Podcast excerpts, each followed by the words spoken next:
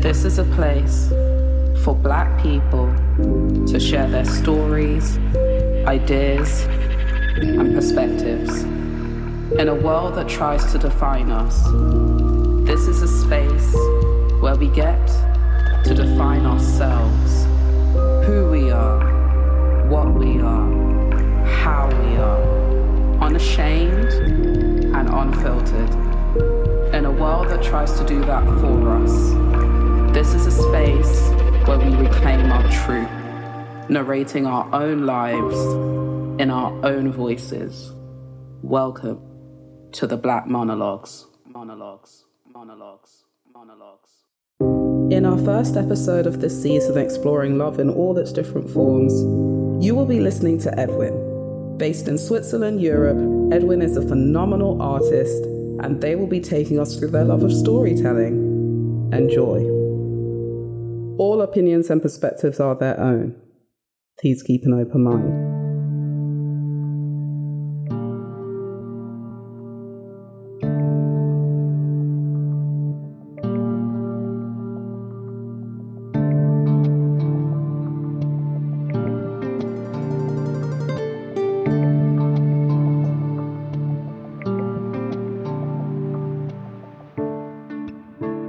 My name is Edwin Ramirez.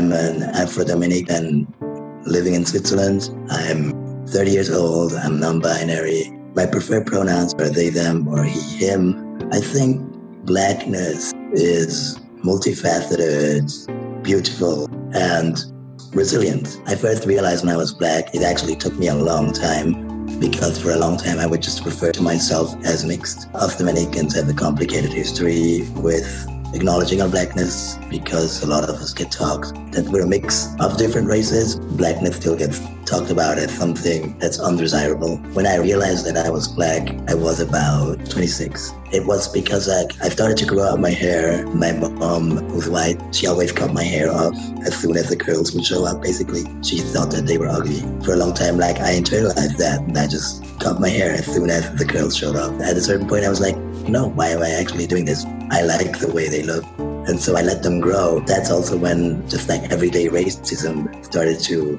hit me harder. But also that was also the time when I really started to learn about Dominican history and where we come from. And that's also when I learned that, hey, actually being black is nothing to be ashamed of. So the moment I realized that it was painful, but it was also a sort of like coming home, acknowledging actually both parts of my heritage. My mom always encouraged my brother and I to think of ourselves as Spaniards or Spanish people from Spain and to disregard the other parts. And I've always struggled with that. Started to dig into it like, okay, who am I? Uh, where do I go from here? I can't separate the way people view me from the way I am. I use a I use a wheelchair and I have this disability from birth. I always knew that I was different and I was it was like a difference that a lot of people really couldn't deny. The first step for me was like becoming proud of my disability and acknowledging that it's a thing that I just have and that I don't have to be ashamed of that. I came out as non-binary. I've never felt like a man like the description never seemed right to me and like a lot of people probably i thought that i would grow out of it or that's what people tell you but that never happened for me and the moment i realized oh wait there's actually there's more than two genders. There's all these options, and it's not restricted by what body you're born with or your genitalia. It's it's about how you feel about yourself, and that was like a huge eye opener. I stumbled from one truth to another, and the more I learned about myself, the more I realized that it's important to talk about all these differences like often hear is that, oh, I'm so lucky to live in Switzerland with my disabilities because in other country or in my home country, I would be screwed. Which is funny because most of the times the people that told me that didn't even know where I was from. Western countries, they, they like to use this narrative of, of technological progress to not talk about the systemic issues that they have. So, for example, accessibility and the fact that that the country is maybe not as, as accessible as people like to think it is. Immediately, the argument comes up like, oh well, but it's worse in other parts, and it it comes up in ways to to to make people uh, to, to silence people and to not speak up. And for me, that's such a weird argument to make because like even if it could be worse, that's no reason to not try to make it better. You know. Love is many different things, but first and foremost, the acknowledgement of the presence of another person or other beings or a group of people, making sure that you see them for what they are and and all the, the differences in between that we might not even have names for it and we just call love. So yeah, I would describe love as a deep fondness for someone or something. I really, really love storytelling. I'm a stand-up comedian myself. I've always loved um, to be able to just listen to someone or read the words of someone and disappear into another world or to put myself in another person's shoes to really uh, use that as a vehicle to think differently about the world.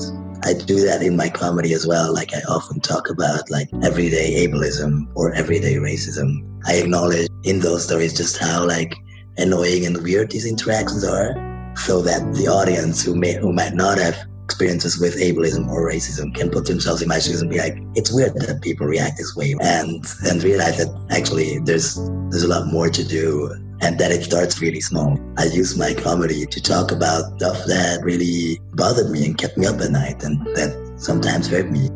I found a way to take these things and to present them in a way that's honest while also making people laugh at the absurdity of it. And I think I value um, oral storytelling in particular because there's there's a different process that happens like in your brain when you're listening to a voice tell you something. And I also feel like it's a link to, to my heritage and my roots where African civilizations pass down their history orally. And it's a very different part of recording history than, than doing that through the written word. I just find it really beautiful.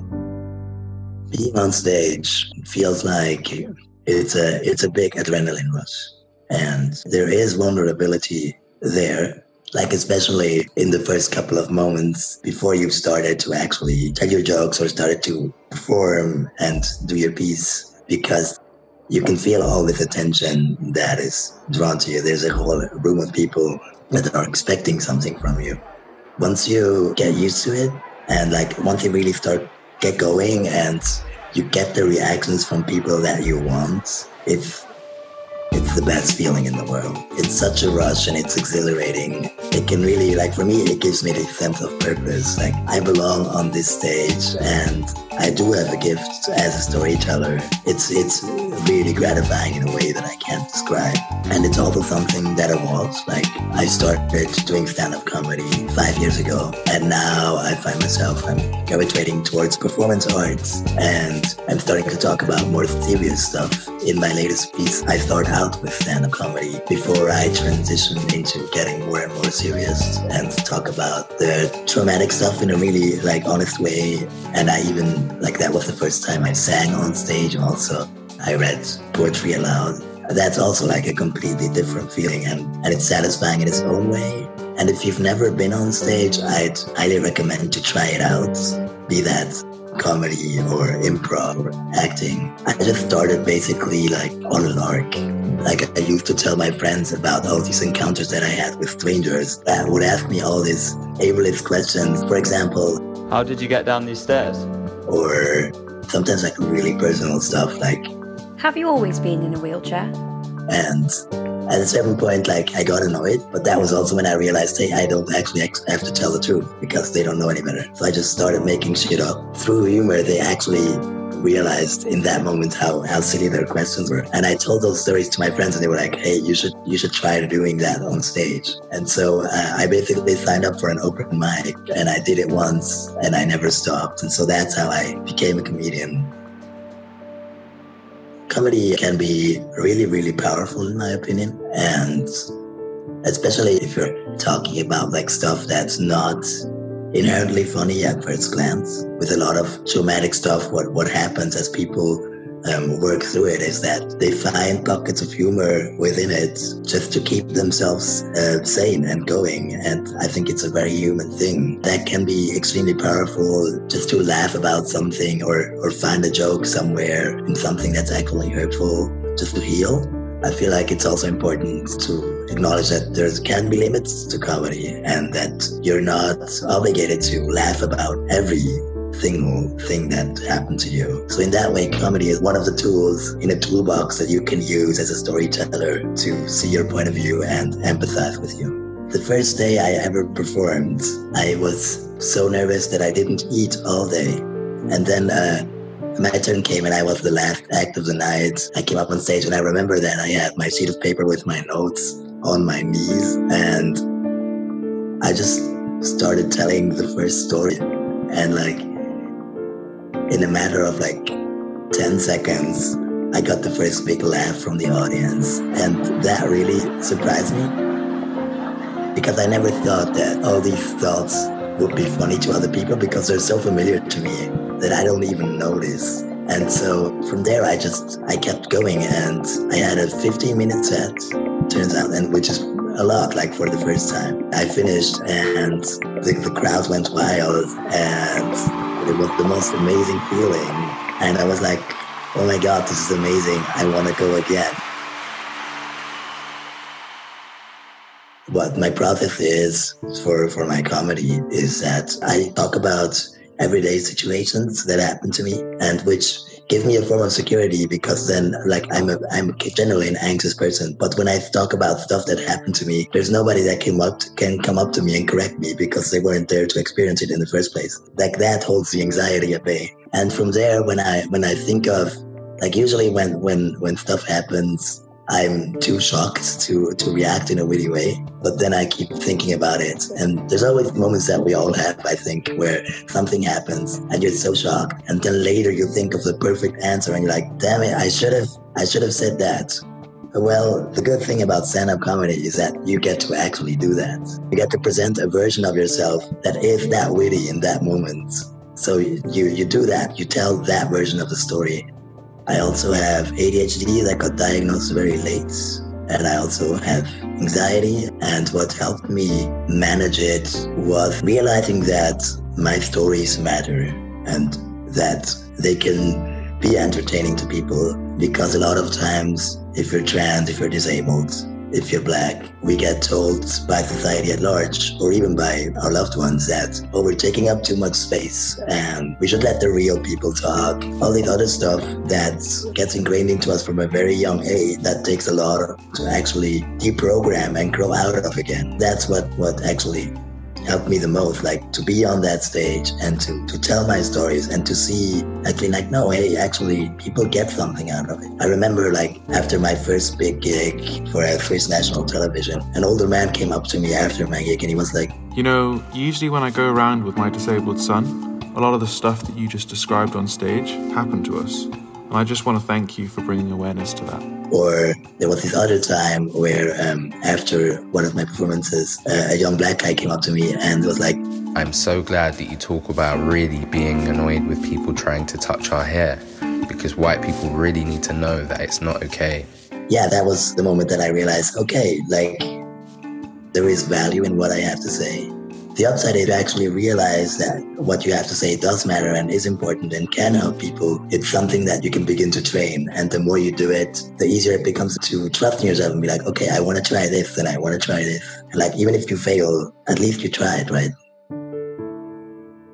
I think it would take, for me, the first thing would be to have an honest acknowledgement by non black people that racism and anti blackness is something that is happening on every level of society, on the micro level, in personal interactions, as well as the, the macro scale of housing, um, police brutality, um, immigration, all, all these things. And we need to be really honest as a society that this is happening. Also, that it can happen even in us, in us black people, because we also absorb these messages and sometimes subconsciously can can give them on. And then once we acknowledge that that happens, we have to take concrete actions on how to improve things. And what's important for that is that we listen to the most vulnerable members of our community. Vulnerable, in quotes, uh, members of our community, the disabled trans women that not only have to deal with, with racism and anti-blackness, but also with ableism and and queerphobia and also there's also fat phobia and it's really important that we listen to them because these struggles are all connected right um, a lot of tactics that you see in racism can be copied or adapted to a different form of oppression. And uh, we have to really be careful and aware that just because we're just because we're oppressed in one aspect doesn't mean we can't also oppress other people in a different aspect. It's really important that we acknowledge that. And once we, as a collective society, acknowledge all of that, whenever that may be, then we can think of how we can make the world a better place. And I also think that it's not an end state. The moment you start, start to solve problems, new problems will probably arise. And so, yeah, we will have to constantly also adapt, which sounds incredibly exhausting and can be uh, disheartening. But um, yeah, we just have to keep in mind that no one can be left behind at the end of the day. Thank you so much for listening to the Black Monologues. We want to ensure Black stories, ideas, and perspectives are shared with as many people as possible. We want to do this free from vested interests so we can continue providing a safe space. For that to happen, we need you. Please support us by following us on Twitter, Facebook, and Instagram, and also subscribing to our YouTube channel. You can also sign up as a Patreon member or make use of our affiliate links to help us financially. I hope you enjoyed this episode, and I look forward to sharing more with you. Take care.